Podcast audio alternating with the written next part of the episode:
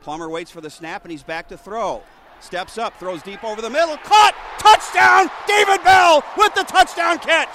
He took a big hit as he brought it in, but David Bell gets the touchdown, his second of the season, and the Boilermakers draw first blood. First and goal at the four. Doerue gets the handoff. He's inside the five, driving toward the end zone, dives. Touchdown, Boilermakers!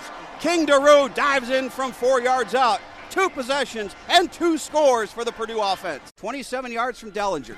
Snap is down, kick is up, and the kick is good.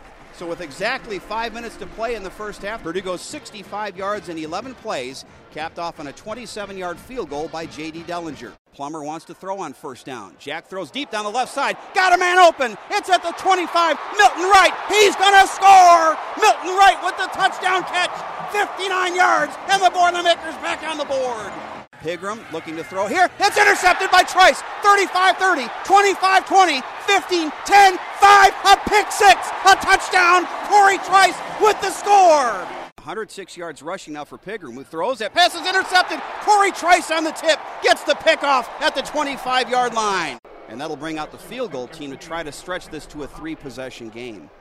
And J.D. Dellinger just kicks a 27 yard field goal. So the Boilermakers add to their lead. They go 10 plays and 64 yards. J.D. Dellinger caps it with a field goal. Here's Plummer on second down. Throws, touchdown! Slant pattern coming from right to left for David Bell. His second touchdown of the day. And the Boilermakers blow it open here in the fourth quarter.